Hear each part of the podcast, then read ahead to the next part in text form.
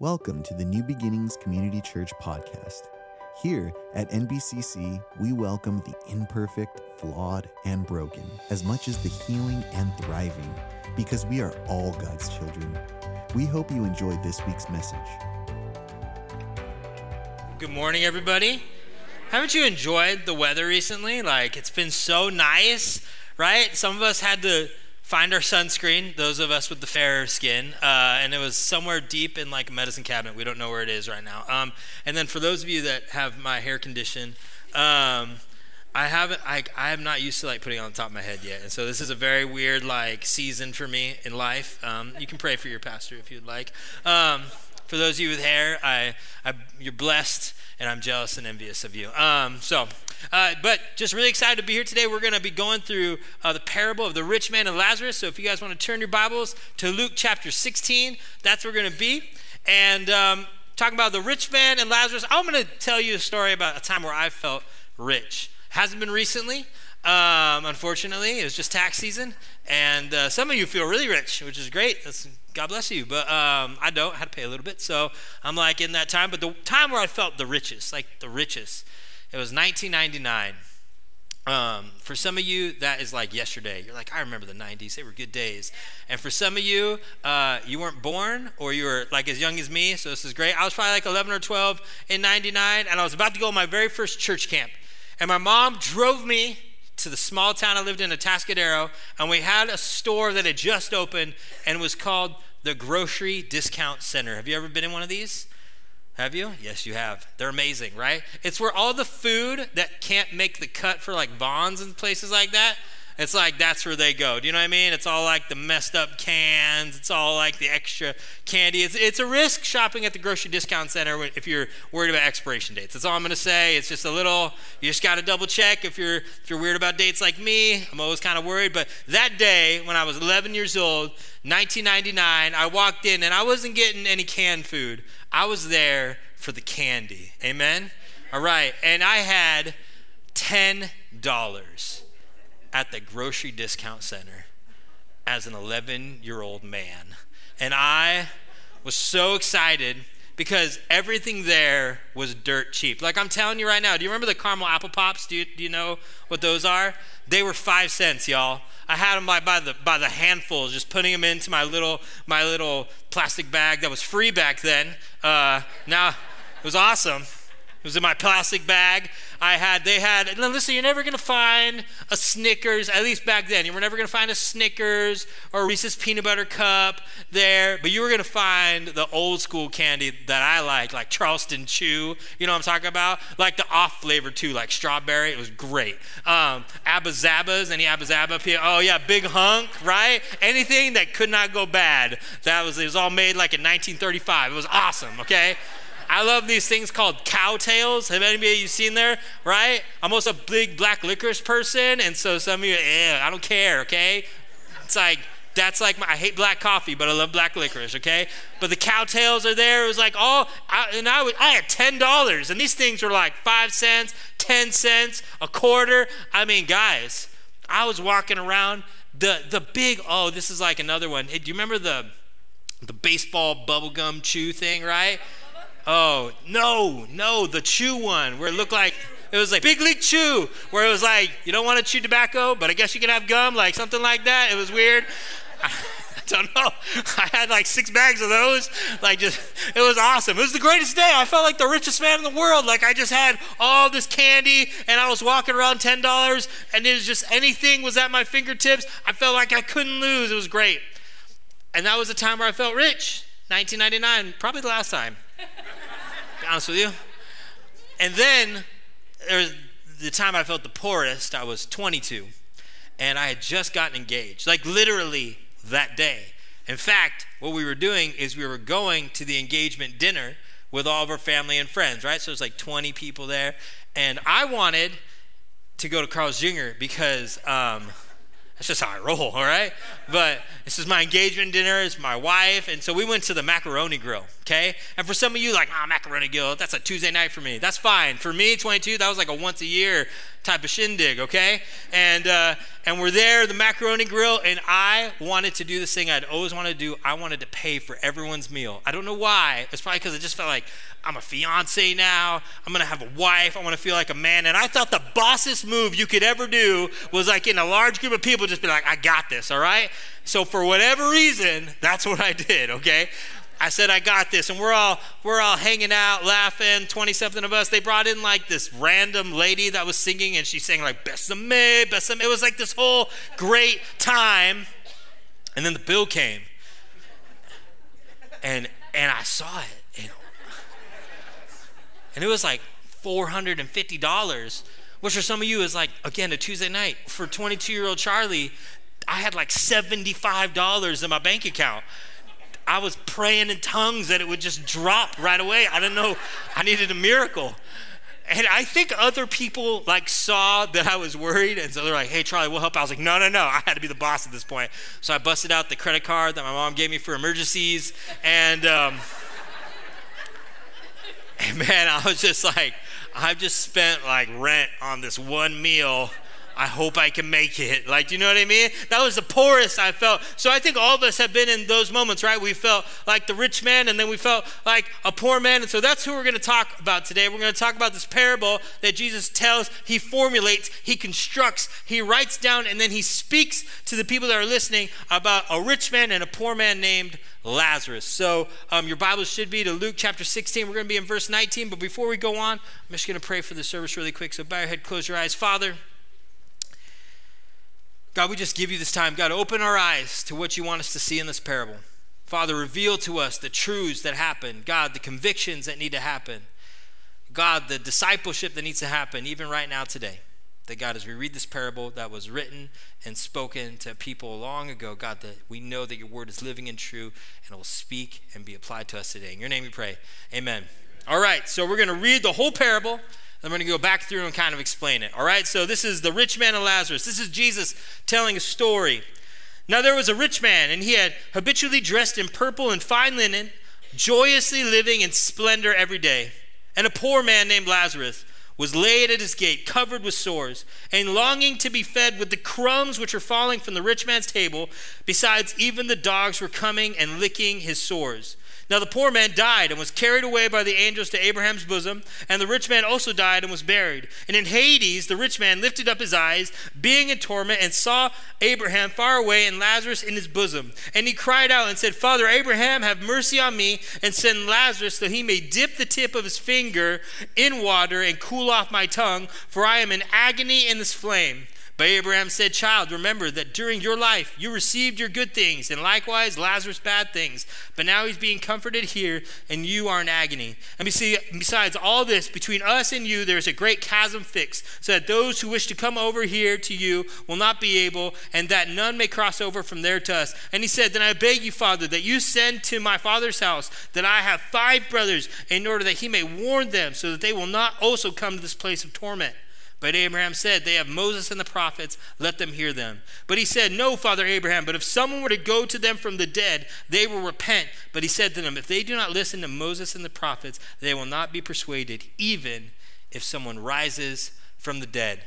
It's a crazy cool, interesting parable, right? Something that we've all read. Maybe you've heard that story before, or you've heard like snippets, and you're like, yeah, I kind of remember that from a sermon. But today I want to dive deep into what that parable means, which means we have to ask ourselves, who is Jesus talking to? So, when you think about this, who is Jesus talking to? He's talking to two sets of people. He's talking to his disciples, the followers that have followed him, probably more than just the 12, probably a, a little bigger crowd of people that, that would have gathered around to hear them. And he's explaining to them what true discipleship looks like. And then among that crowd are also religious leaders. And to them, he is trying to speak to them conviction of things that they have begun, began to love more than God. In fact, if you look just a little bit ahead in Luke chapter chapter 16, look at verse 14, and it will actually describe the, the religious leaders as people who have loved money. So, in this context, we know that these guys have chosen to not make God their first love, but they have made money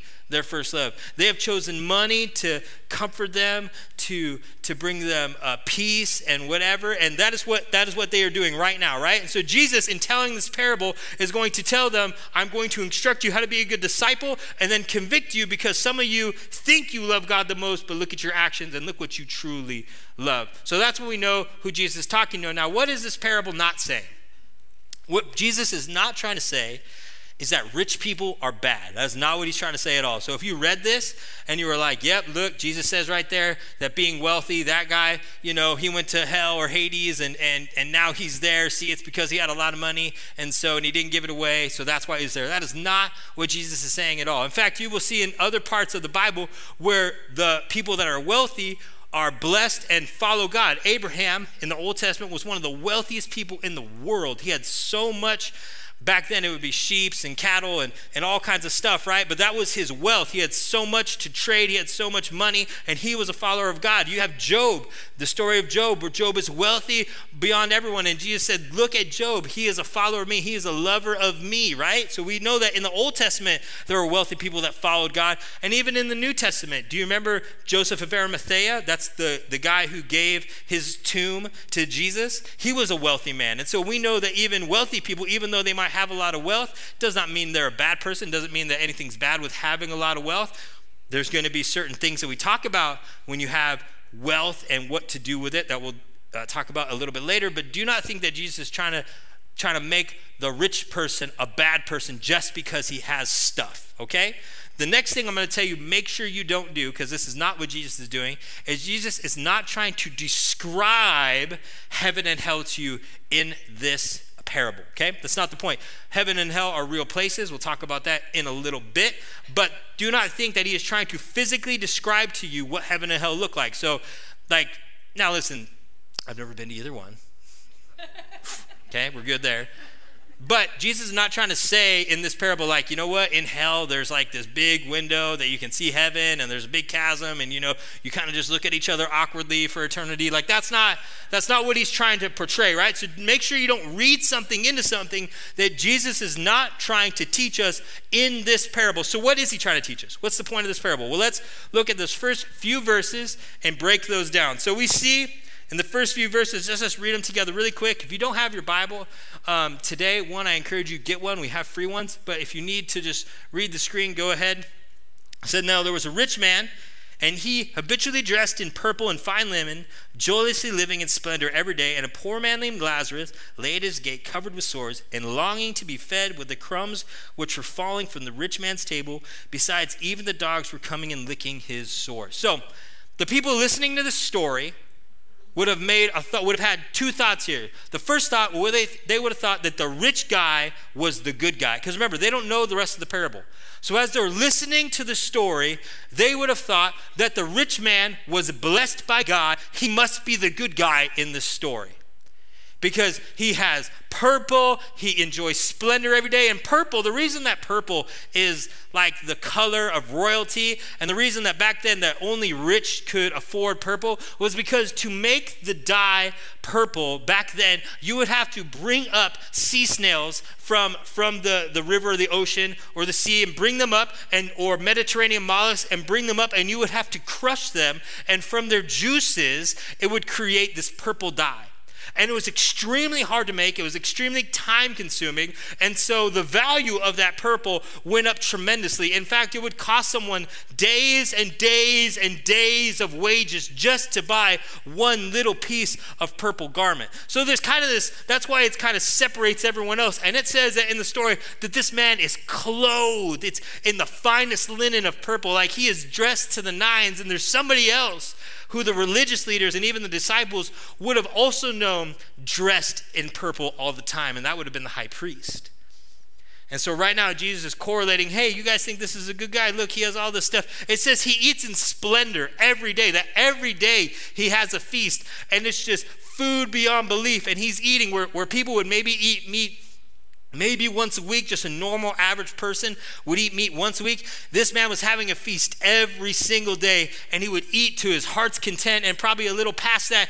And, and it says that, that back then, instead of like having napkins or anything to wipe their hands, they would actually take a piece of bread and they would wipe their hands and then throw it under the table so that the dogs could eat it. And this is the crumb that the poor man wants. He just wants a piece of a napkin to put in his mouth to quench just a little bit the hunger that he feels as he lays at the gate of the rich man. This blessed, God must love him more than most rich man is what everyone would have thought. And then to the poor man with his sores, with his poverty, with the dogs, these dirty feral dogs licking him, this dirtiest of dirty people as he sits at the gate, the audience would have thought, and there's a man cursed by God. He must have done something horrible. Whatever he did, he is now laid here, and God must be so mad at him that he's allowing all of these hardships to happen. And everyone would have thought that, except one thing would have raised everyone's eyebrows and it was that that man had a name. You see, never in any other parable does Jesus give any of the characters a name. Have you ever noticed that? So it was the Good Samaritan, the traveler, right? The Levite, the priest, the rich man. But no one ever has a name until this poor man. And his name is Lazarus. And, and Lazarus is a name derived from this name Eleazar, which means God is my helper. God helps. So everyone right here would have had their eyebrows raised that the character who looks like he is just in the pits, in the dark, in the whatever, must be cursed by God, must be forgotten. That guy got a name, and his name is God helps. But how could God help? He doesn't have anything. And the sin that Jesus is highlighting through the rich man is this sin that we still make today, and that is the sin of assumption. The rich man assumed, he assumed that he was a good person. Why? Because look at all the earthly possessions he had, he had gotten. Look at all the stuff he had. He must be a good person. God must love him a lot. He must not be doing anything wrong, so he's just going to keep doing what he's doing, even though he's not too sure about it. He's just going to keep being a rich man. He's going to keep dressing to the nines. He's going to have a feast every night because God must be okay with him because look at what he's got. The same assumption some of you are making right now. Well, my life is pretty okay. I'm good with it, I'm fine with it. I show up to church every once in a while. I, I give when I can. I'm a good person. I got kids. I got family. God must be okay with what I'm doing. So I'm just going to keep doing it. And you assume that you're in God's will because you're still accumulating things. And that was the rich man's false assumption. He assumed that earthly possessions meant that he was in the will of God. Can I tell you what a dangerous spot that is? To assume that just because you got stuff means that you and God are cool.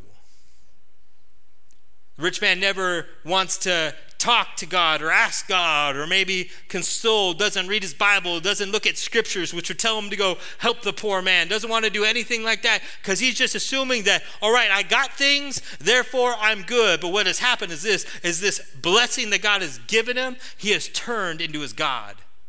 And he now looks at that and looks at those things rather than looks at the will of the Father and what God wants to do with him and his wealth.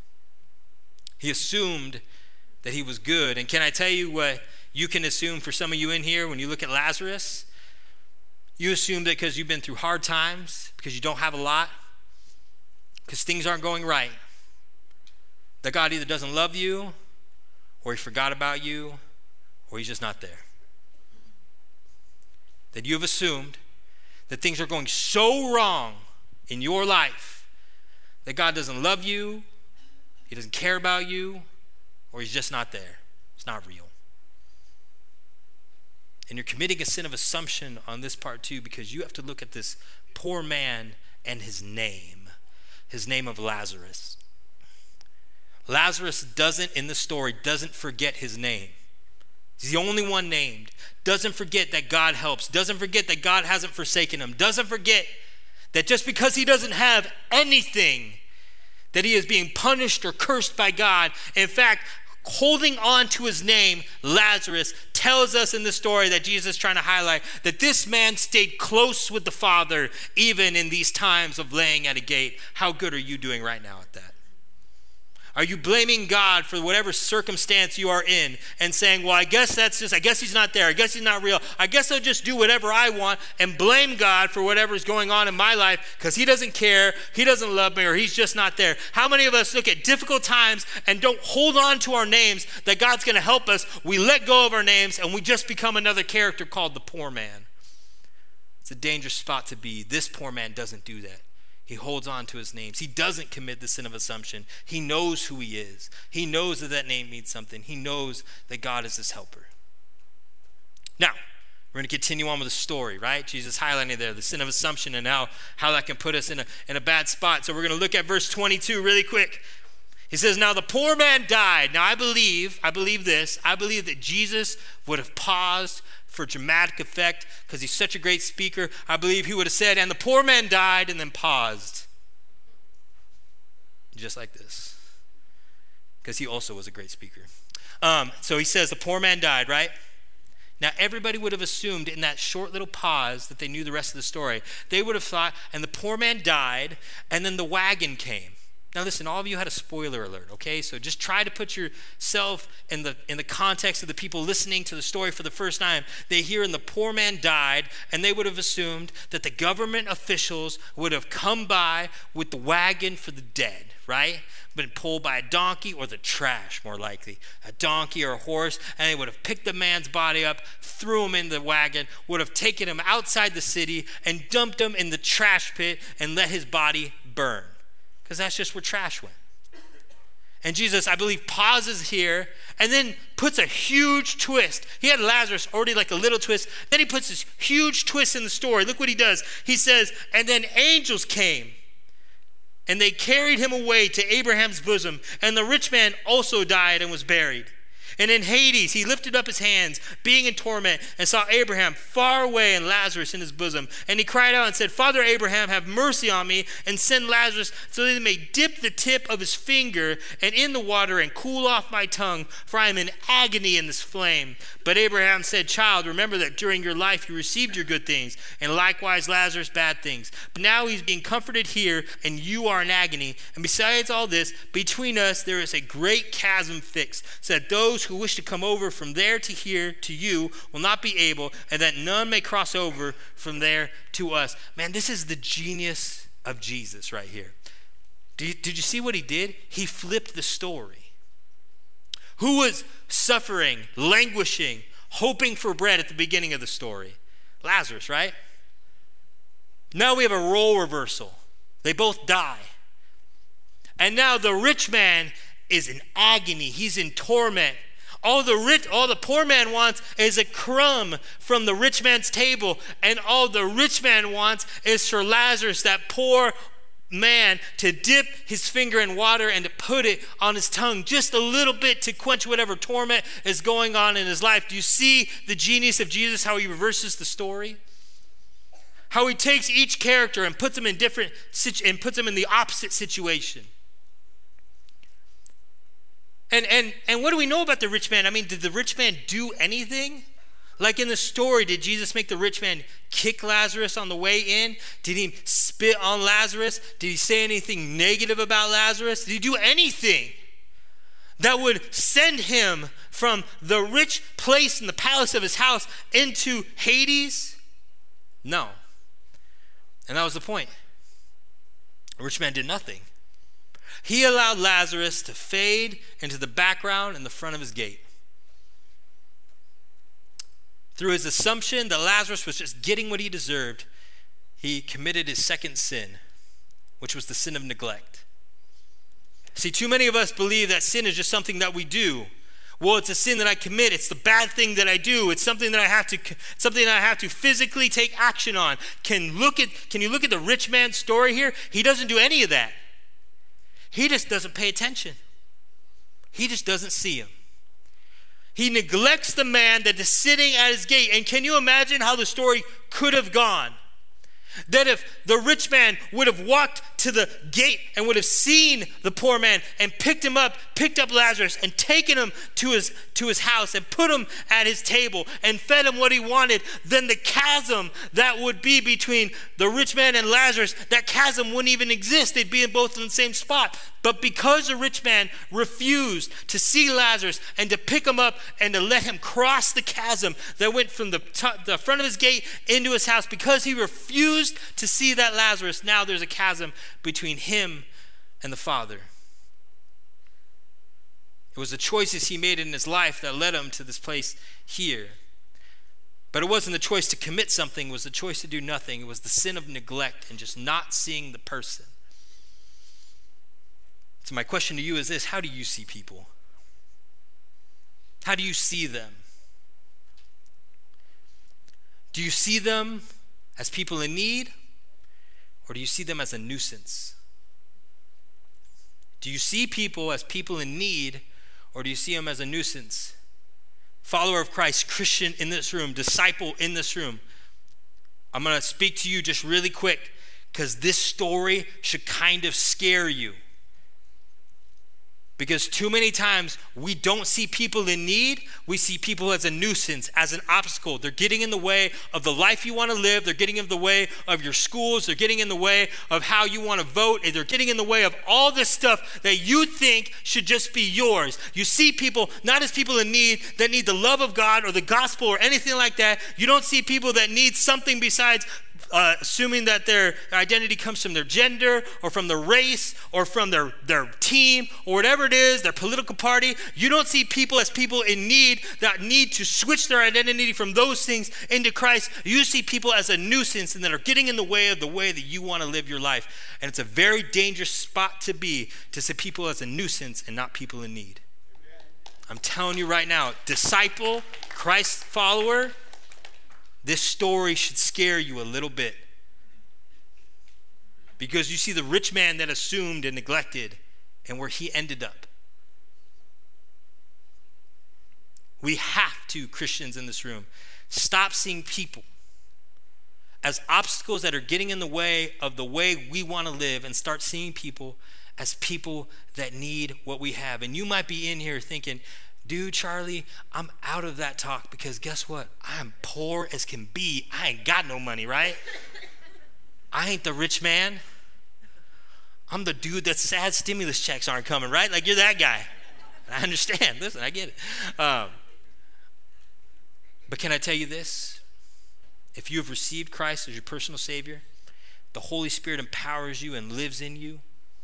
If you've received that forgiveness and you know what your identity is, you know what your name is, you're richer than most people in this world that have bank accounts that extend to forever. So don't start putting yourself out of this story yet. You are rich, and you got something you need to give. Now that some of you are mad at me or scared, either way, we're going to continue on. So we're going to finish up this story really quick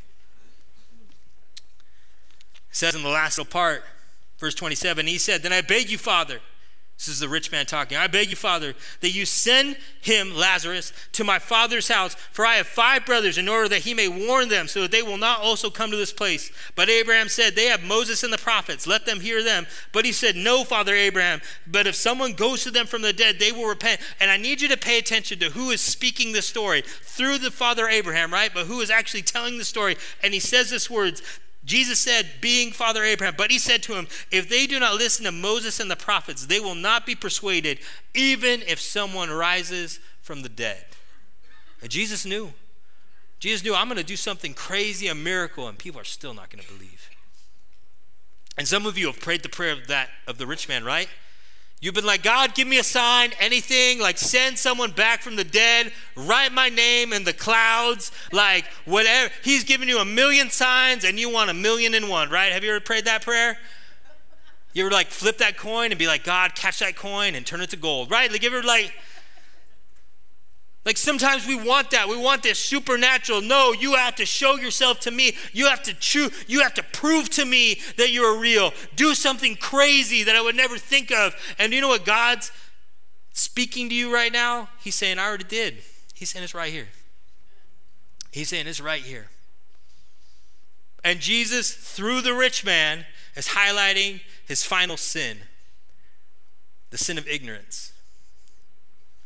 You see, the rich man knew the law. He knew that he would, or he should know, that he was supposed to help the poor man at his gate. He knew there were Jewish laws that would require him to take from his wealth and to share it with those who were in need.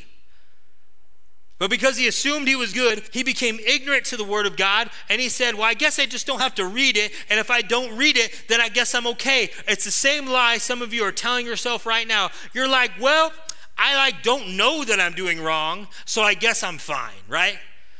I'll tell you, I'll tell you the story about my daughter, Soraya. So Soraya was in the car the other day with my wife, and they were going to uh, one of their, uh, it was called the American Heritage Girls, like a little girls' uh, Bible uh, discipleship kind of thing. And while she was in there, Soraya's pretty talkative, right? So they're talking usually, but Soraya is really quiet. And my wife, who has like that mom sense, like all of you all have, it's the same mom sense that when she knows the kids are sick. Like it's the same thing. When my girls say my tummy hurts, it's like 99% of the time, like I'm, they're lying, right? Because they don't want to finish their dinner. But my wife can tell the one percent were like, oh, they're really sick, and I'm like, how did you do that? Like it's amazing, right? So she has the mom sense coming out, and Soraya is is really quiet, and she has candy in her mouth, and my wife knows. She goes, Soraya, what's in your mouth? And then Soraya doesn't want to talk, and then my because my wife, you know, has uh, incredible discernment. She goes, is it candy? And then Soraya shakes her head. And she's like, You know, we're not supposed to have candy, you know, while we're driving in the car. But you know what Soraya's thinking? But you never said that when we got in the car, right? Have you ever played that? Parent, you've had someone play that? That same laughter, that chuckle that you know, hey, that's not, you know what's wrong, but you're choosing to ignore the fact. You're choosing to pretend. That's the same chuckle the same, the same thought that Jesus has. He doesn't laugh about it because there's eternity in your, in, in, in your, uh, in your future. But he's thinking, you can't choose to be ignorant. You can't choose to have your eyes closed just because you never decided to open up the book. Because you never asked me what the will was. You can't choose to not believe. Some of us are ignorant that there is even a place like hell. We're like, no way. Like the God I love, the God I follow would never create a place like that. Like, how could you say that a God of love would create a place like hell? Can I was talking to, to Pastor Dylan about this, and we were just chatting about the sermon this week, and he said something I thought was so amazing. He said, you know what what's what's interesting is that people who don't want God in their life or just want a very little bit of God in their life think they want to go to heaven where 24/7 you're going to be praising God and in this life, if you choose not to have God in your life, then why would you be surprised that that choice would just extend to eternity? Why would you be surprised that if you chose not to have God in your life, not to listen, not to have His purpose, not to worship Him, if you chose that life while you were still living, why would you think that you would want heaven? God is not sitting there seeing, like, well, I just want somebody to go to hell so that there's a bad place to go. He's saying, listen, I just want to give you what you want. If you want to be with me, then just be with me. I'm cool with it, and we can be together for eternity. But if you don't want to be with me, then I'm, I guess that's your choice. And you can't be ignorant to that fact because it just doesn't fit your worldview. It's not how your feelings go, it's not what you're assuming is right. Can I tell you that C.S. Lewis says it like this? He says, You know, Christianity is going to have a really hard time competing with made up religions because they can say whatever they want. But Christianity's, Christians have to deal with fact and with truth. If I can tell you this, one of the reasons that I think you should choose to be a Christian is just for that, right there, that reason. That nobody is going to tell you what you want to hear just to make you feel better. We're not going to tell you something because you know what? We just don't want to have an argument with you. Or we want you to feel like everything's fine with your life, and we just don't really want to have that relationship where there's tension. We're going to tell you and we're going to preach the truth. And we're going to stand on that foundation, and that should encourage you because it's nothing that's made up. We're not just making it up to make people feel better and just being like, okay, come into church. That sounds like a cult to me. But when you stand on truth, it can get a little uncomfortable sometimes, both for Christians and for non Christians. But it's stable, it's foundational, it doesn't shake, it won't let you down. It'll test you, it'll press you, but it will not fail you. So don't commit the sin of ignorance thinking, well, I just don't know it. I'm telling you right now, don't let your Bible just sit on your table from Sunday to Sunday. And then tell God, well, I didn't know that's how I was supposed to live. He's going to tell you it was right here the whole time. What are you going to choose to do? You know, Jesus is talking to his disciples. And when he's talking, he's teaching them what true discipleship looks like. And what he's saying is this true discipleship looks like this true discipleship seeks God's will and sees people in need. No matter what area, station, season you are in life, disciples seek God's will, whether they're at the gate or in the palace. They're seeking God's will. And they will not ignore people in need, whether that's actual physical need with your money or whether that's a spiritual need with the Holy Spirit that lives inside of you. And maybe you're here today and you've just been wrestling this whole time because you know this is real, you know this is truth. You don't want to be ignorant, you don't want to assume, you don't want to neglect what God's trying to do in your life, and you want to choose today to make Jesus the Savior and the forgiver of your sins and make God the God of your life. And I want to give you that opportunity right now. So, will you bow your heads, close your eyes with me? I'm going to ask you to do a very simple thing. And yet, it's going to be so difficult to do because right now there's a spiritual war trying to get you. It's going to tell you, don't do what that guy's saying. And then there's going to be a big part of you that's saying, just listen. So, with every head bowed, every eye closed, if today, either for the first time or you've walked away and you want to rededicate your life to being a disciple of Jesus,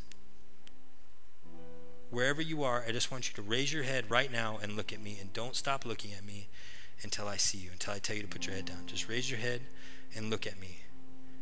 Okay, with those heads up, I'm going to tell you, you just made the greatest decision of your life. Seriously. This is an eternal decision. And I want you to know how proud and like that they say that there's like angels that are just celebrating right now. That they're so stoked. If I could, I'd do a backflip, but I can't. I don't want to hurt myself right now, okay? And we're going to pray together with everyone in here. So I'm not going to make you stand up or do anything, hold up a sign, but we're all going to pray together. I'm going to ask you to do one thing after we're done praying, right? So go ahead, bow your head, close your eyes. Everyone, repeat this prayer after me Father, forgive me of my sins. Jesus, come into my life. Holy Spirit, come into my soul.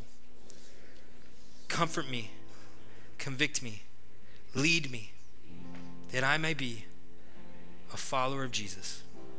Holy Spirit, right now, for the people that raise their head and maybe someone that was too scared, I pray that right now, Holy Spirit, you would be speaking to those people right now. who'd be putting in their minds, God, uh, thoughts that, that were just not their thoughts, that they are wonderful, they are wonderfully made, they are beautiful, they are awesome. You have a plan for them, you have a purpose for them. God, I pray that they would be, for whatever reason, just super joyous right now. They'd be happy. They would just know, they, it would feel just right, like they made the greatest decision of their life. There would be some spiritual moment that happens in their life where they know that this is exactly what you created them to be. And that Holy Spirit, you would lead and guide them and never leave them. Sometimes convict them if they need to drop an addiction or drop something. But God, that that conviction, that, that we know that that's not out of, out of uh, hate or, or wrongdoing or, or, con- or condemnation, but God, it's just out of, I want the best for you.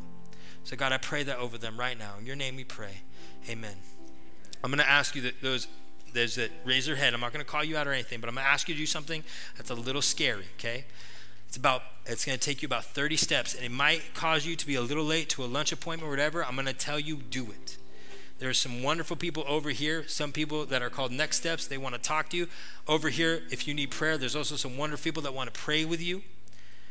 So if you need prayer, go over there. But if you committed your life to Christ today, I want you to just go take whoever. If you have a friend that came with you, take them. Go over there get information. These people want to walk with you, answer your questions, pray with you, whatever. So they are awesome. This corner is an amazing place to be if you need to be there. Can everybody stand up with me? All right, can you guys repeat after me? Lord, keep me outward focused and fill me with your spirit.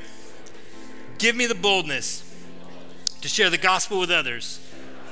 Open up opportunities to minister outside the church because I see what I'm looking for. And make me into a generous person like you. God bless you guys. We'll see you guys next Sunday. If you need prayer or dedicated your life to Christ, please reach out to us on our social media on Facebook and Instagram at NBCC Norco or email us at hello at nbcc.com. Thank you for listening. Don't forget to share and subscribe to this podcast.